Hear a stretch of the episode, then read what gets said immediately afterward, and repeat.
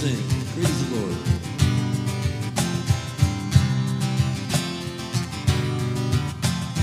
Great is the Lord, He is holy and just. By His power we trust in His love.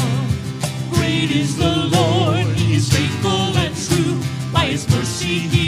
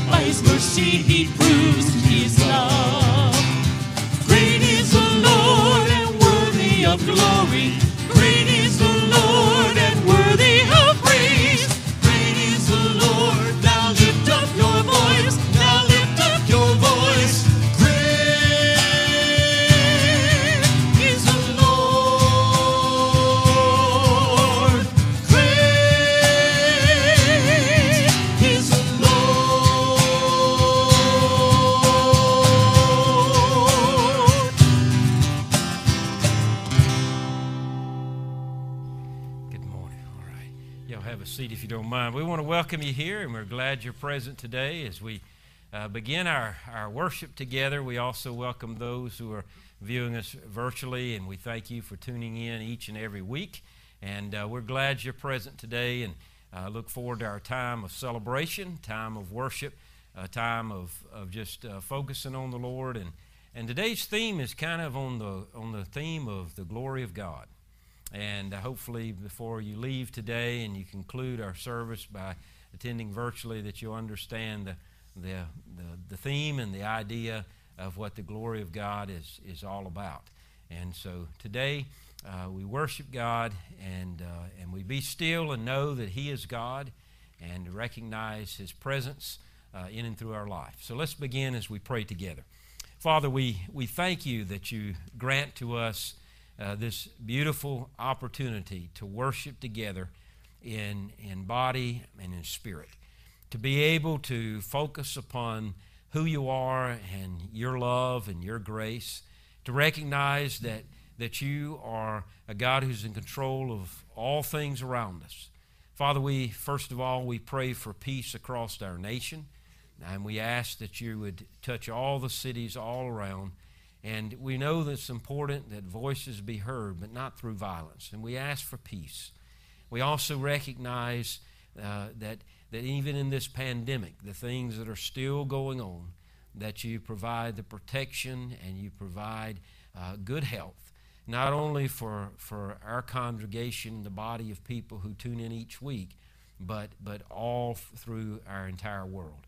And Father, we look to you because we know that you are our caregiver, our provider, our physician.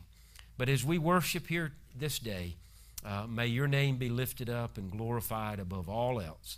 And you be seen, and, and, you, and, and your face is what we see. And it's in your name that we pray. Amen. One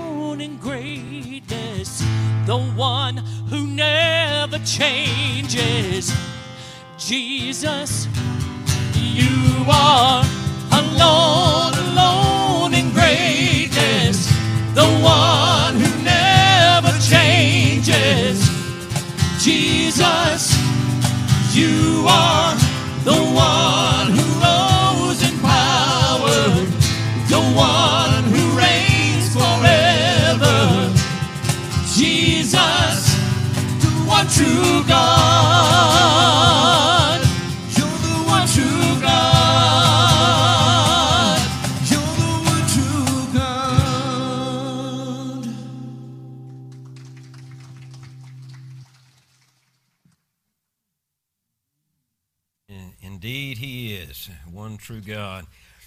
Today, we want to bring a message that's entitled The Face of an Angel. Now, uh, when you're thinking about the face of an angel, you may be thinking about your precious spouse. That's okay, yeah. But we're going to move beyond that and think of something a little bit different as we think about uh, the face that, that others see when they look at us. It's kind of a spinoff of last week when we were talking about uh, shining as stars and reflecting uh, God through our lives. But today we're looking at it from a different standpoint of what others will see when they look into our face. And the face of an angel, found in Acts chapter 6, verses 8 through 15. In Acts chapter 6, verses 8 uh, through 15. And the focal verse is really verse 15 of that passage that we're going to read. Beginning in verse 8, it's also the passage that you may be very familiar with when it comes to uh, Stephen. You know, Stephen being uh, the one who would be stoned to death because of his belief. But here, beginning in verse 8, it says, Stephen, full of grace and power, was performing great works or great wonders and signs among the people. Then some of from what is called the Freedmen's Synagogue, composed of both the Cyrenians and the Alexandrians, and some from Cilicia and Asia, came forward and disputed with Stephen. But they were unable to stand up against the wisdom and the spirit by whom he spoke. And then they induced men to say, We heard him speaking blasphemous words against Moses and against God. They stirred up the people, the elders and the scribes, so they came up, dragged him off, and took him to the Sanhedrin. They also presented false witnesses who said, This man does not stop speaking blasphemous words against this holy place and the law. For we heard him say that Jesus, this Nazarene, will destroy this place and change the customs that Moses handed down to us. And all who were sitting in the Sanhedrin looked intently at him, and saw that his face was like the face of an angel. And so here is a beautiful passage of Scripture. Now, we see the negative in there. We see where some are trying to stir up uh, to counteract and go against everything powerfully preached in, and presented through uh, the mouth and through the life of Stephen. But it was still of no avail. They could drag him away, they could put him, put him in prison, they could even stone him to death, and we know they would. But still, the power and the message of the Lord God would still come forth. And so we see what it's really all about. It goes down to verse 14 where it says we've heard him say these, that this Jesus, this Nazarene, is going to destroy everything that was handed down to us through Moses. So that's really the problem. It has nothing to do with the power of God. It has nothing to do with Jesus. It has nothing to do, it, what it has to do with is that everything they were used to doing, their tradition, and the things that they saw as right, it was now going to be taken away from them. And they were rising up in revolt to keep their, their way of life in place. And so, but when, when they tried to do all that they did, and all of the negativism that's all around this passage, the one positive and the most important is the fact that when they did all that they did to Stephen and they looked back at him and said, Aha, we got you, they noticed his face was like the face of an angel. So, what made his face be uh, a face that attracted others to him? What was it about Stephen that caused the people to take notice? What was it in Stephen that caused them to take a step back and just relish for just a moment over the beauty that was seen in his face? It goes back to the power, the Spirit of God in and through his life. So let me ask you on the onset what will others see when they look into your face? What will others see when they look into your face?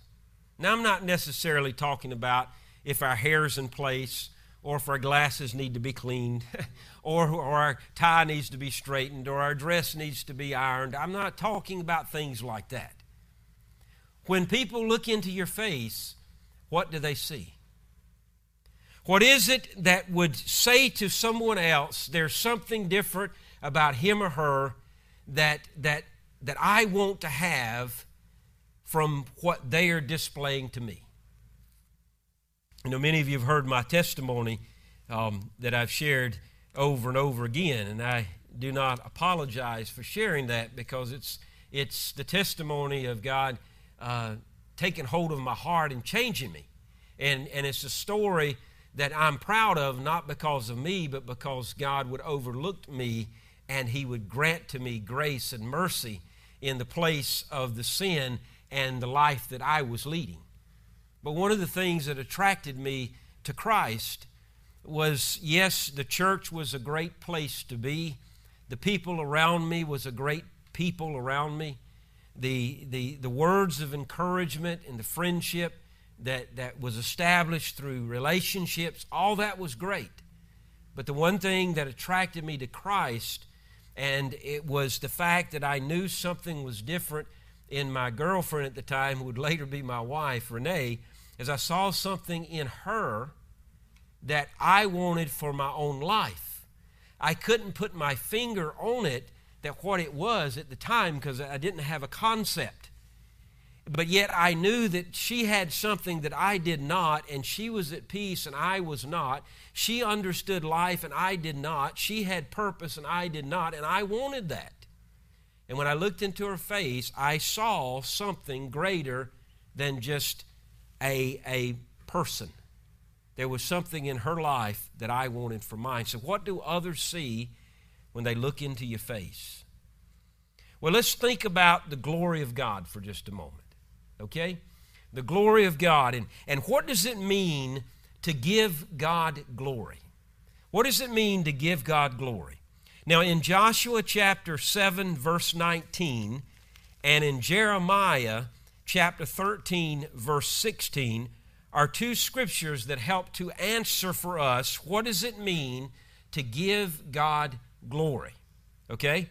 Now, in, in Joshua chapter 7, verse 19, it says this So Joshua said to Achan, My son, give glory to God, the God of Israel.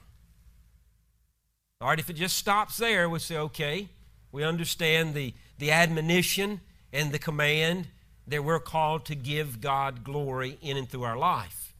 But the question is, how do we do that? How do you give greater glory to God, and how do I give greater glory to God? And here's the answer He says, My son, give glory to the Lord, the God of Israel, and make a confession to him. I urge you, tell me what you have done, and don't hide anything from me. All right, in Jeremiah uh, chapter uh, 13, in verse 16, there is another scripture that says something about this glory. In verse 16 of Jeremiah 13, give glory to the Lord your God before he brings darkness, before your feet stumble on the mountains at dusk. You wait for light, he brings darkness, gloom, and makes thick darkness. So, what is it? What is the one key element that's going to bring the most glory to God in and through your life and my life? The answer is right there in Joshua chapter 7. It doesn't seem like it's the most popular answer. It doesn't seem like it's the most exciting answer. It doesn't seem like it's the answer that, that satisfies and says, ah, it's the aha moment. I understand. But the answer is what brings God the greatest glory is when I get on my knees and I cast my heart before God and I say to God, God, I have sinned. And I make that confession. If you want to bring glory to God in and through your life, and if you want your face to be a face of an angel, then make it a habit in your life, as I do in mine, to confess your sin before God every day, and you give Him glory when you do, because as we confess our sin, we're the cleanest we can be, and the cleanest we can be is the Spirit of God inundating our very spirit and making us clean from the inside out, removing our sin as far as the east is from the west, cleaning it up as white as snow. And as a result of that, our life is presented before God. We give Him the greatest glory when we are the cleanest in His presence. But again, it doesn't sound like the most popular answer, does it? Does it sound like, man, this is, this is what really makes it tick today for me? Because it's hard to admit when we're wrong. You know, it's hard to admit when you're wrong with your spouse and she's always right and I'm always wrong. It's, it's hard to admit that, but I get to that. You know, after 33 years, I've gotten to that point. But it's something different about when, when you, you and I have to admit that we are wrong, that this is wrong in my life. And I say to God, God, I give you my confession today. And we, we name it and we're specific in that, that confession to God. It's not going to shock him. It's not going to say, Whoa, that was a little too heavy today. you know, he's not shocked over anything that you can tell him and what I can tell him. There's nothing in our life that's going to cause God to run. He's just waiting for us to get to the point to where we get the cobwebs out and we get the junk out and we say to him, I can't handle the sin of my life and therefore I confess to you. But it's also a confession that he is Lord that He is God, that He is King, that He is majestic, that He is on His throne. He is the Father of all. It is a confession that we recognize that, as the scripture says, every knee shall bow and every tongue will confess that Jesus Christ is Lord. We're confessing the lordship of who God is. All this in that confession brings glory to God. And as a result, the face becomes the face of an angel. What did God say about glorifying His name? Another question. What did God say about glorifying His name? In John chapter 12, verse 28, it's basically the answer is, I have and I will. In verse 28 of John 12, it says, Father, glorify your name. And then a voice came from heaven. Have, have I have glorified it, and I will glorify it again. I have, and I will. Now, of course, this is a passage of Scripture where, you know, it's, it's more of a, a triumphal entry that's being described in the, in the Gospel of John about Jesus. And so people were wondering still, who is this Jesus? And, and, and the question is asked, what, what are we to do with this Jesus and who is he? And God confirms that this Jesus is, is, is God in flesh. It's his Son. The Father, Son, and Holy Spirit, the second component of that Trinity, is being experienced fleshly right there before him. And he says, I have glorified my Son, and I will do it again. At that moment, they understood that glorification. At that moment, they understood that, that he is uh, different than any person that ever met, that he stood out among all others. And yet, here was the glory of Jesus right before them. And I just wonder is he, is he mentioning here that I have glorified him already and I will again? Is he already fast forwarding his mind, uh, God fast forwarding our minds to the cross, the empty tomb, and the resurrection? Or is he fast forwarding our minds to him coming again? I think it's all the above. Because I promise you, when, when, when that trumpet is sound and the skies open up and Jesus appears, there's going to be a, a major celebration. It will become like a thief in the night to those who don't believe. But for those who believe, it's not like a thief in the night. It's a welcomed experience as he comes back. It'll be a time of celebration as we are raptured with him for eternity. And so that glorification. I imagine then if we could turn the mirror, even at a time like that, as you think about that moment when Jesus comes back for the church, if you could turn the mirror and put it on your face, I promise you it'd be glowing. It would be the face of an angel.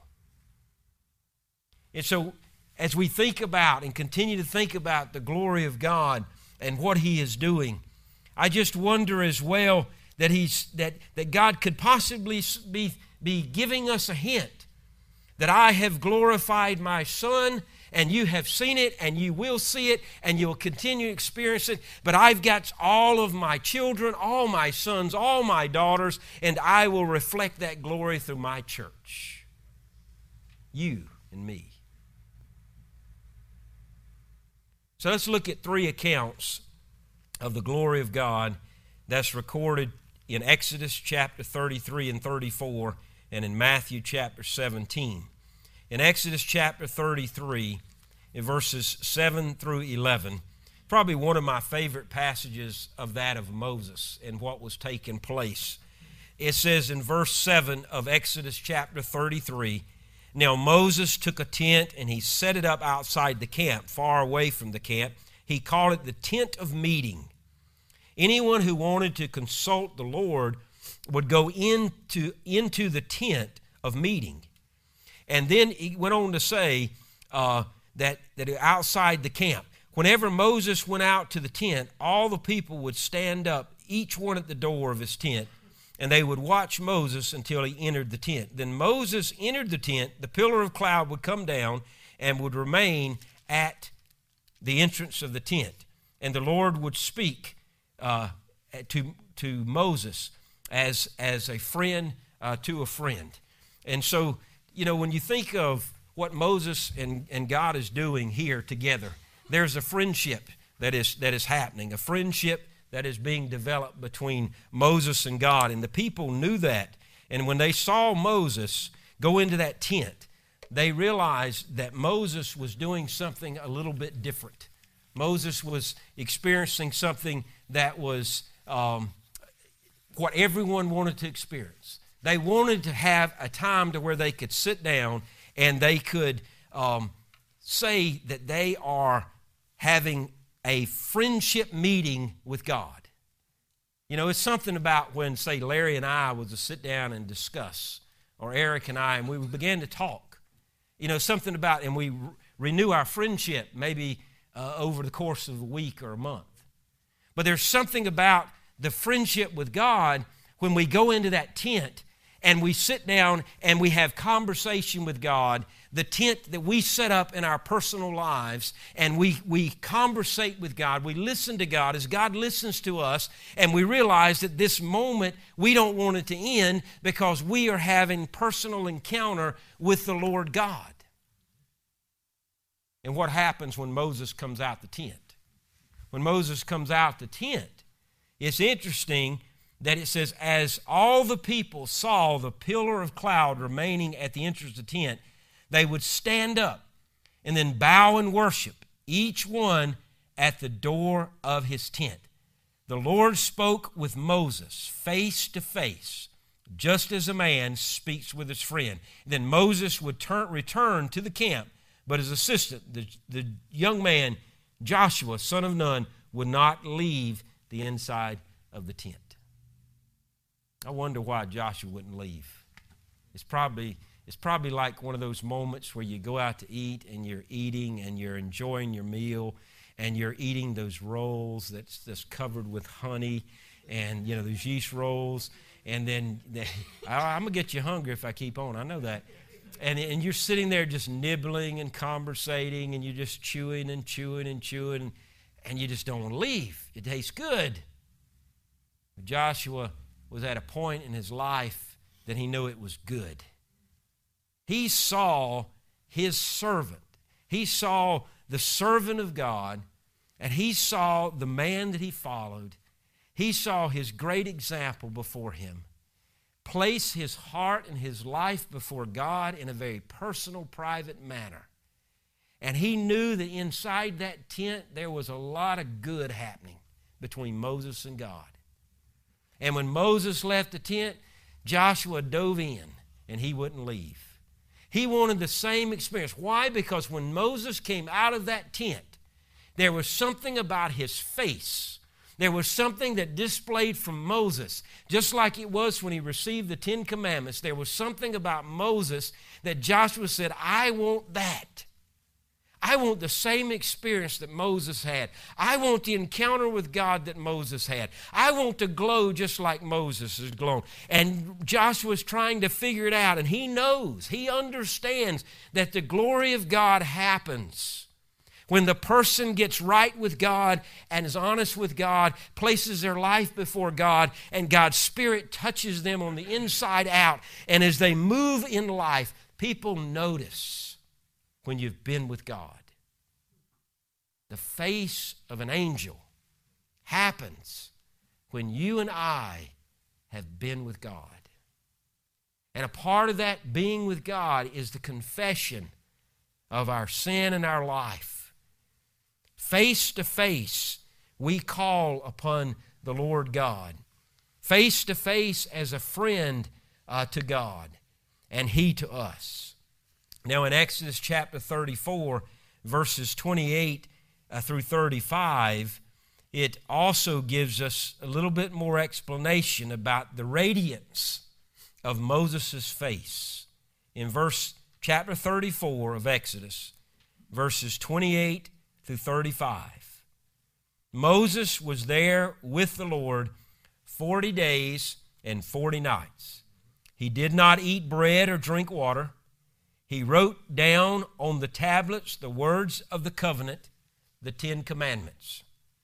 As Moses descended from Mount Sinai with the two tablets of the testimony in his hands, as he descended from the mountain, he did not realize that the skin, that the skin of his face shone as a result of his speaking with the Lord.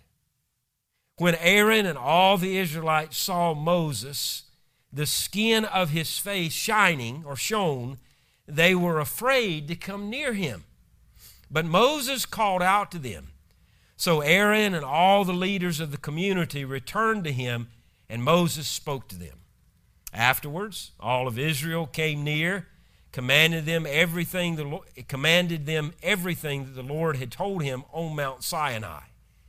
When Moses had finished speaking with them, he put a veil over his face. But whatever Moses went before, whenever Moses went before the Lord to speak with him, he would remove the veil until he came out. And after he came out, he would tell the Israelites what had been commanded, and the Israelites would see that Moses' face was radiant, and then Moses would put the veil over his face again until he went to speak with the Lord.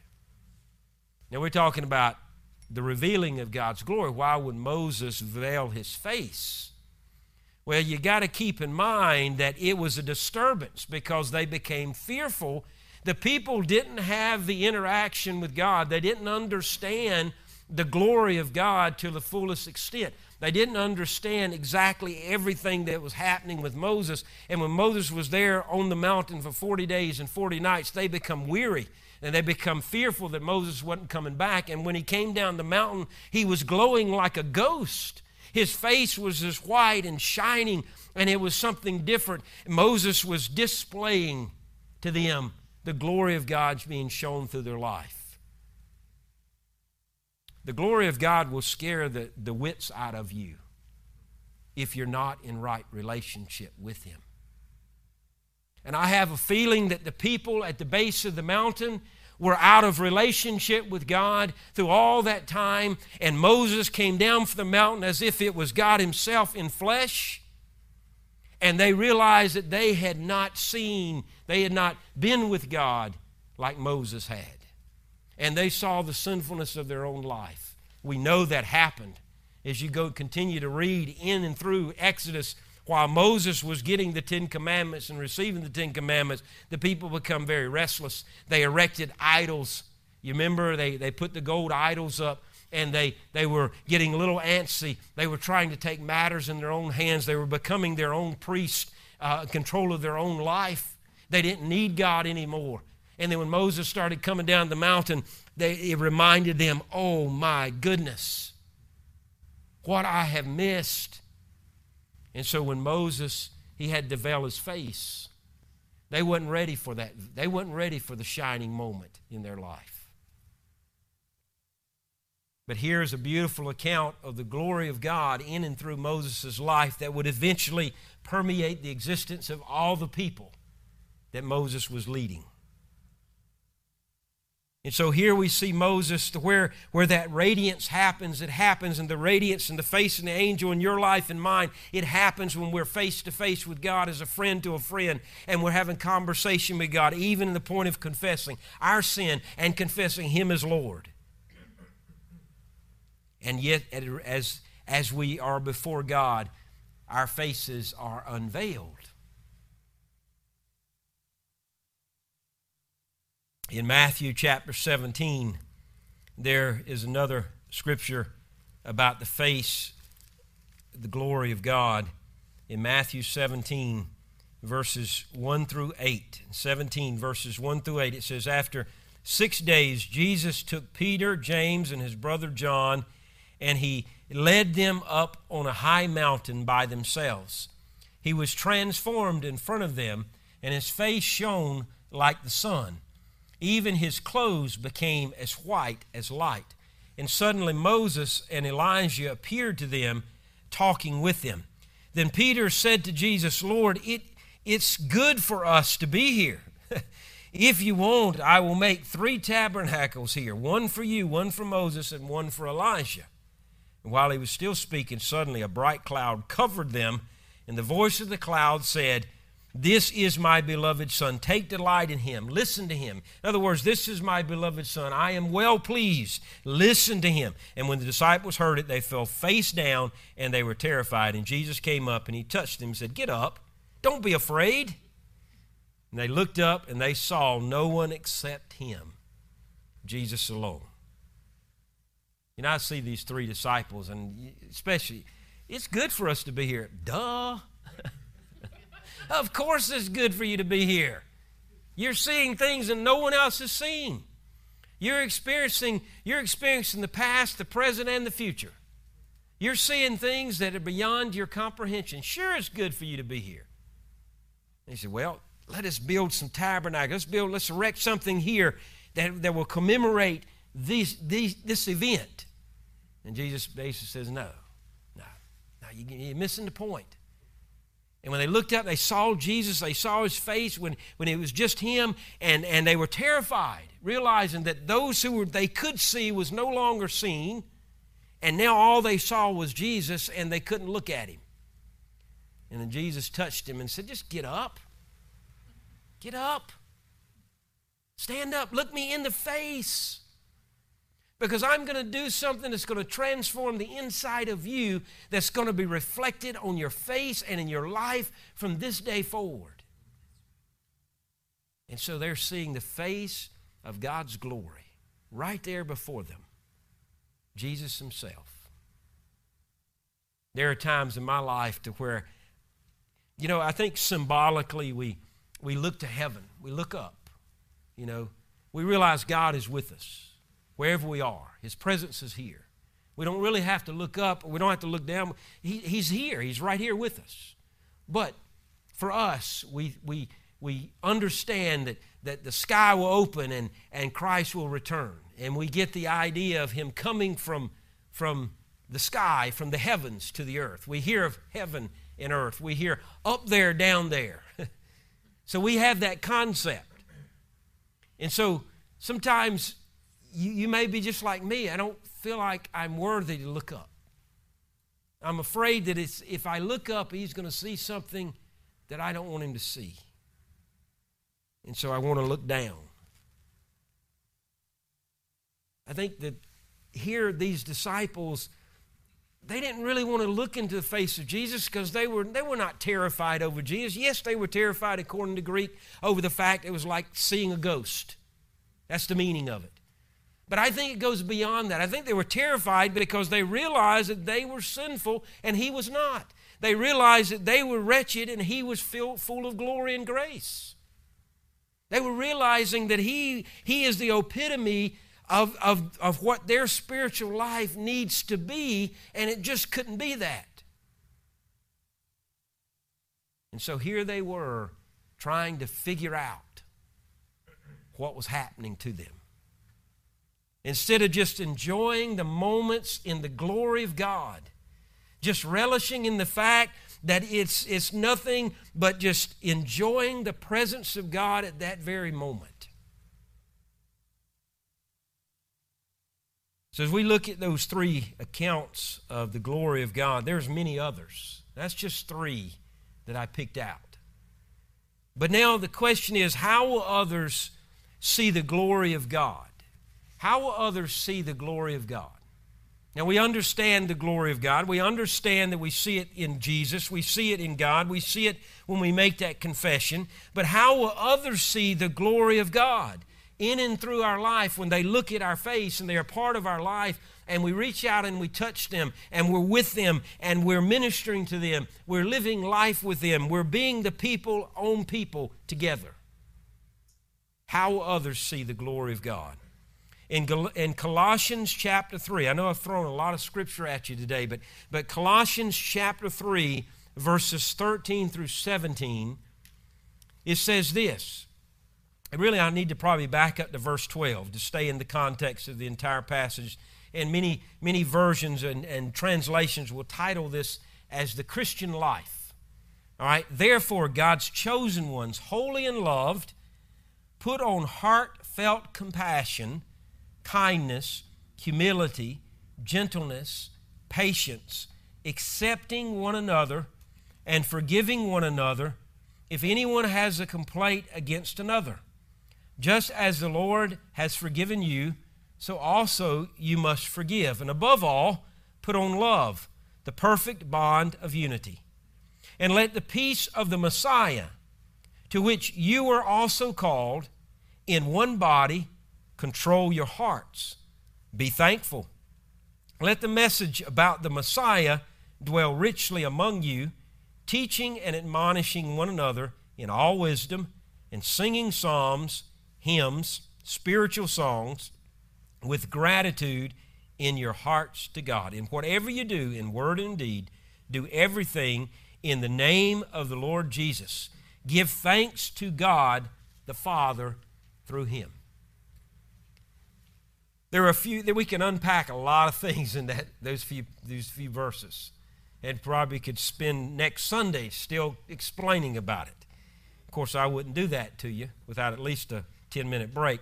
But anyway, so I want to give you a couple of things that are highlighted as you think about and go back to the question how will others see the glory of God?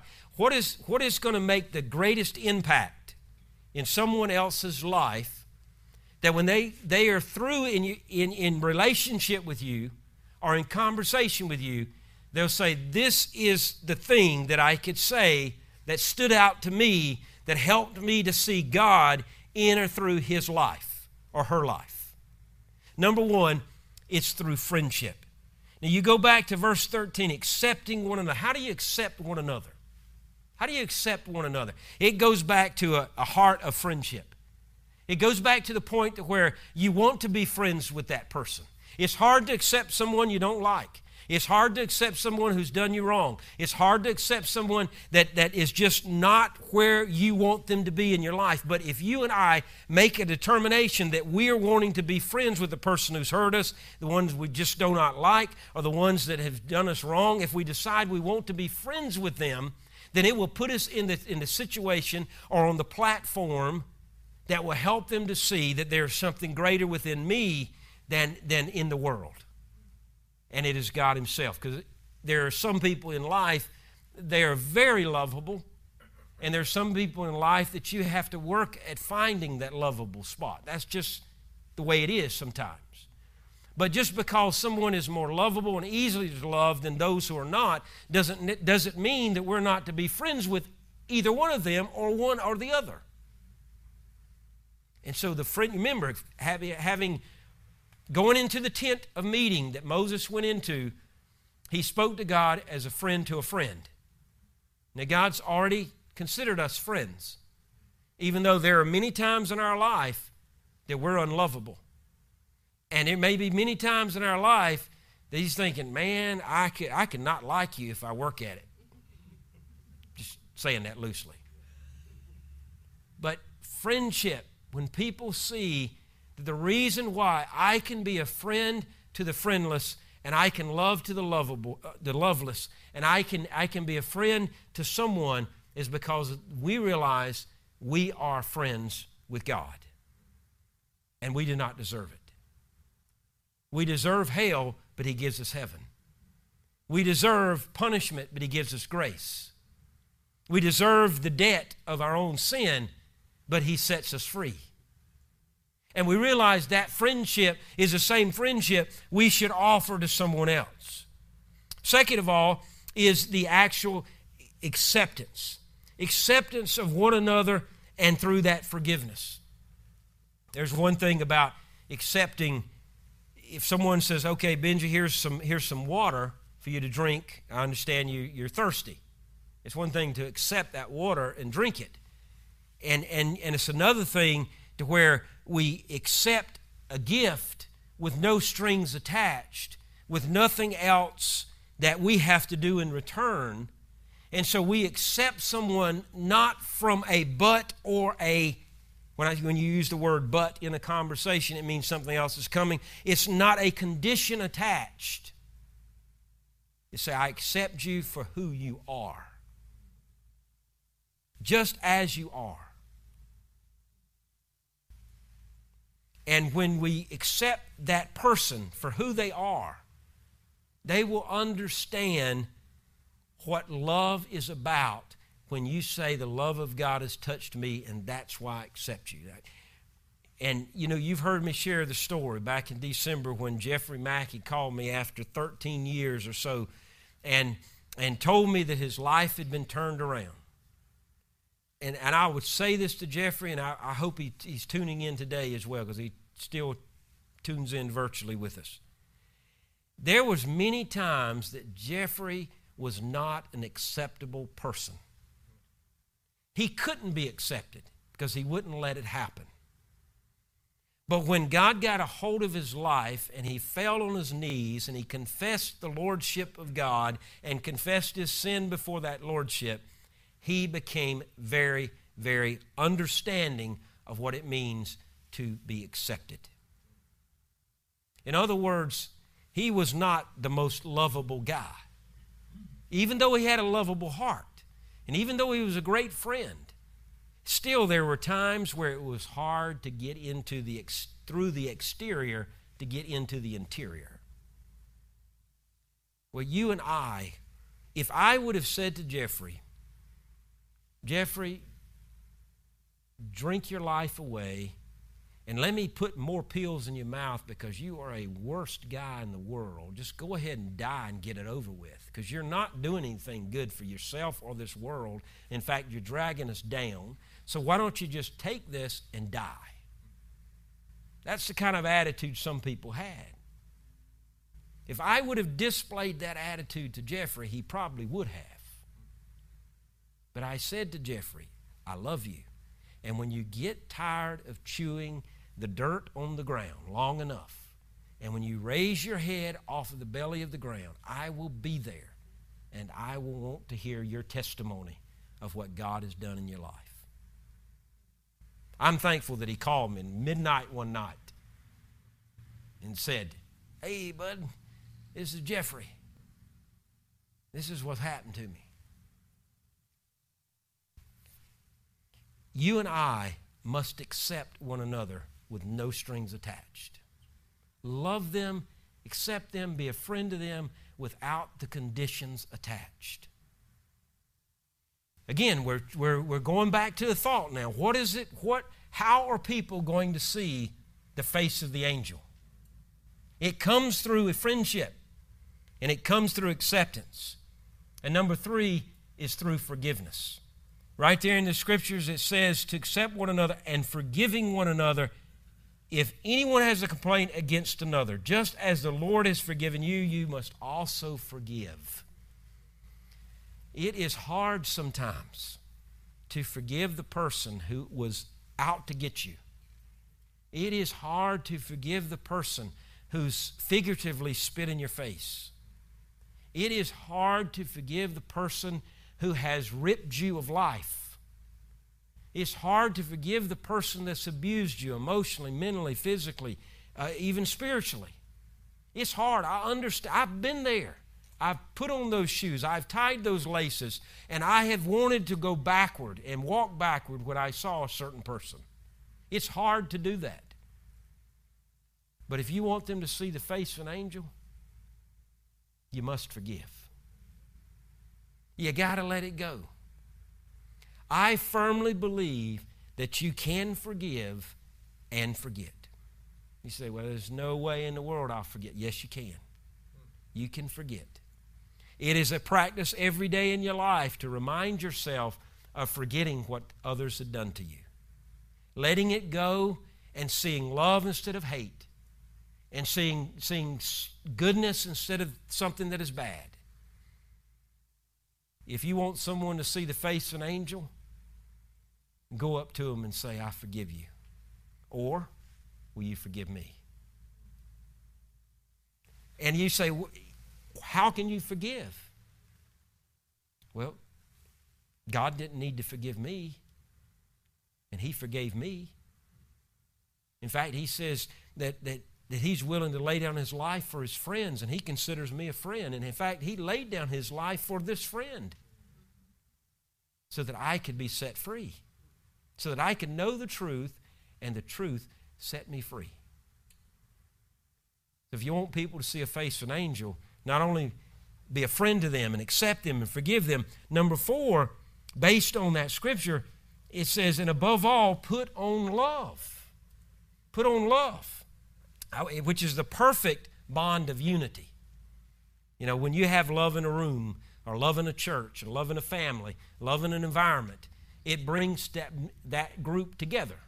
It bonds them together unlike any other unity. You throw in hate, it will divide, it will create. It'll create violence. We've seen it. It'll create division. It'll create heartache. But when you throw love in there, love seems to pull it together. And it's a work in progress, and it's something we must protect. So we put on love. It sounds like you just go to the closet and you say, okay, today I'm going to wear love. Tomorrow I'm going to wear hate. That's not that. That's not what he's saying. He's saying, allow the love of God to permeate the existence of who you are, that it is the garment in your life that stays with you every day. So you put on love. Again, you want someone to see the face of an angel? Love them. Number five and last, and I'll move on from this, is, the, is what it says to, to move in the area of peace and let the peace of the Messiah, to which you were called in one body, control your hearts. Let peace reign and let it control the heart of who you are. You know, there are some people that just live in hostility because they don't know any other way. I firmly believe they haven't ever met the, lo- the, lo- the love of God and the peace of God, or that would change. But when the peace of God enters a situation, hostility is squashed. I remember the time that we were doing a revival meeting and, and out in the rural area, and we invited a uh, musician in to lead us in singing and you know through song throughout the week. We, it was kind of popular. We would invite, we'd let our our minister of music, as myself, we would move into the background, invite a speaker in, and invite a minister of music for the week. And so we did that. And there was something about it. As I sat there and I listened to the songs and I listened, and I, there was something in my spirit that was not connecting with his. And that went on for two days. And we're into a five day revival meeting. So this, is, this started on Sunday. We went Sunday morning, Sunday night, and now we're into Monday. And I knew that something had to be done. And so it was customary that each day we would take the visiting minister of music and, and pastor out to lunch and I purposely grabbed a few of the deacons and a few of the leadership to come with us. And we're sitting at the table, and I saw it happen. There was something not connecting with us as a group. And I did one of the hardest things. I hope I never have to do it again. While we were there eating, we dismissed the minister of music not to come back. And when we did that, he went ballistic, shouting, cussing, kicking, throwing, and it determined to us the spirit that we as a group were not feeling was not a spirit of peace, and it was not a spirit of love, and it was a spirit that was hostile amongst the body that was unified. And without anybody saying it, we all agreed he had to go. Very difficult situation, but it was a beautiful situation that happened that night in the service. The people sang, and I was I was leading them. The people sang, they they they got they you could feel you could feel like as if the the walls that were blackened was now the shades had been lifted and the sun of God was shining into that building beyond measure. And it was an experience that when we got through at the end of the week, we even forgot about what had happened at the beginning of the week because we said it was a great revival experience. It was a good time that we were together. You see, peace controls the heart, and peace is greater than hostility. When the peace is the peace of God in and through a believer's life. So if you want them to see a face an angel, if you want the people in your life to see the face an angel, then you're going to have to focus on friendship, acceptance, forgiveness, and love and peace. Realizing the fact that it goes back to the very beginning part of ha- having your own tent meeting with God, face to face, as a friend to a friend, confessing your sin and, con- and professing Him as Lord. So, in other words, they will see the glory of God through you and me. That's what it's all about. And it's not something that you put on from the standpoint, okay, today's the day that I want people to see the glory of God. It's not going to work that way. It's the fact that you live your life and you do your, you, you, you, you breathe God into your life. You inhale and exhale. You inhale the, the, uh, the, your fellowship and your worship with God. You exhale the Spirit of God out from your life. So the glory of God, yes, is all about the glory of God. Period. But the exciting thing about it is, in relationship to the God of glory, is that He gives us as well a, a reflection so that His glory is seen in and through our lives. Much like the face of an angel. So, where are you in your disposition or your presentation in your relationship to God? Now, that's not a question to create guilt, I promise you. It's a question to have us together in excited way, say together, all right, if there's something missing in my life, then I want to commit to something greater. It's realizing that I need to say no to this and yes to this. It's realizing that, that I need to, to, to take off this and put on this. It's an exciting adventure because when that happens, the, transi- the transaction that happens between uh, when we let go of the negative or the sinfulness of our life and we take hold of the positive and the good, then something grand happens in our life for the glory of God around us. We're excited about touching the life of another. We're excited about sharing the claims of Christ with those who are lost. We, we get to the point and we get excited about giving when we can reach a need in someone's life. We get excited when we can go the extra mile or turn the other cheek. We get excited because God's up to something big and He's allowing us to join Him in that bigness. The glory of God is a powerful glory. And it's, it's you know, when I look at it, I kind of look at it this way that, that, that God's over here for just a moment and He's waiting for me to get it. You know, and, he, and He's chuckling as I stumble and I stamper and, I, and I'm trying to figure it out.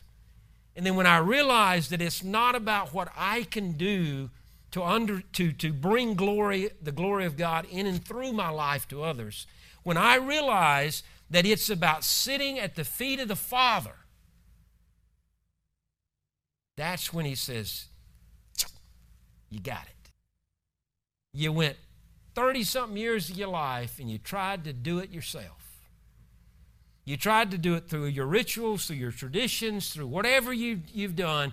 You've, but now that you've got it, and you've got, and I've got your attention, I hope you stay for quite a long time as we have conversation. We have this tent meeting as we're now face to face as a son to a father. And before we realize it, boom, the glory of God is experienced and seen. So, what do you need to commit to today? I'm not going to give you answers. You, you know what you need to do. The greatest commitment that any person can make, if you want to understand God, more or less the glory at this point, you just want to understand what's good, then the greatest decision that a person can make is to commit their life to the Lord Jesus Christ. And how does it happen? It's simple. Lord, I am a sinner and I am in need of a Savior. Forgive me of my sin. Come live within my life. That's simple prayer, isn't it? It's nothing drawn out, it's nothing complicated. And if you sincerely pray that prayer, I promise you, heaven will enter your heart in all its glory. God will not say, I'll be back with you, I'll think about it, I'll get with you tomorrow, I'll call you the next day. He will say, Now. Now is your time. The time of salvation is yours. A great decision that you and I can make as believers is to say, I want to be in my personal tent meeting with God every day. I want to I want him to know that I am his friend because I already know he is mine. I want to put my effort forward to say this relationship is serious with me and Jesus is real and I want to enjoy the presence of God. It could be a commitment such as that. Great thing for some of this pandemic, it's caused us to slow down, hasn't it? There's a lot of good that's happened. It's caused us to slow down and not only smell the roses, but to fertilize them and to help them grow. but it also says, you know, take an inward look at myself. Is there something I need to get rid of? Is there something I need to clean up in my life? Is there something that I need to practice in my life? Is there something that I need to do? And we realize that relationship with God is about enjoying His presence. If you who's tuning in virtually have made a commitment to Christ in any way, we want you to give us a call. We want to help you. It's very, very easy to just pick up the phone. I promise you, we're not going to judge you. We're not going to bombard you. We just want to help you, even if it's just praying with you over the phone.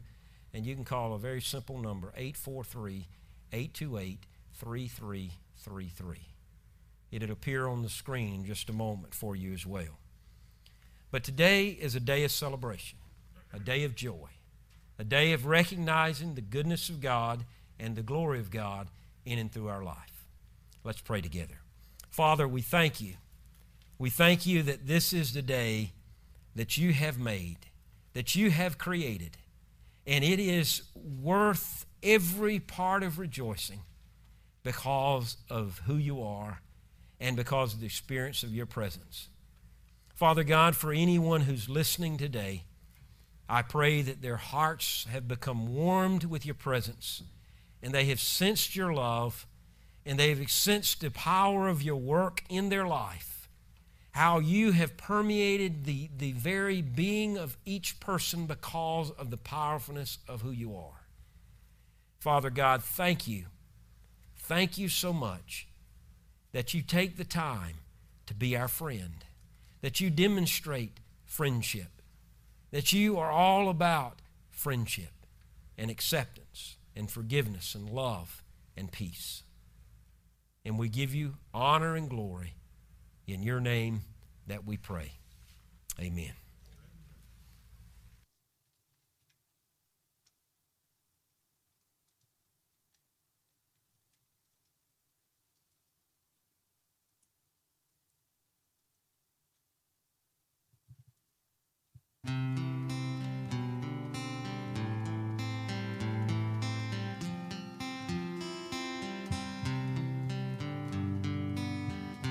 Lord, I come to you. Let my heart be changed, renewed, flowing from the grace that I found in you. And Lord, I've come to know the weaknesses I see in me will be stripped away by the power of your love. Hold me close, let your love surround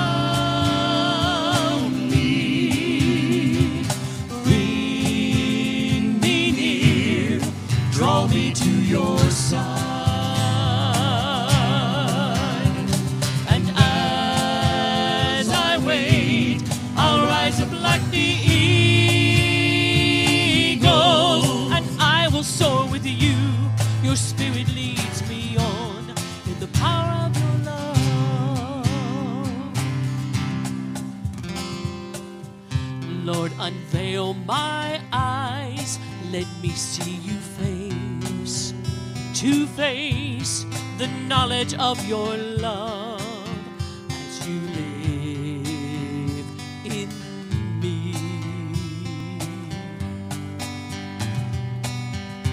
Lord, renew my mind as your will unfolds in my life, in living every day,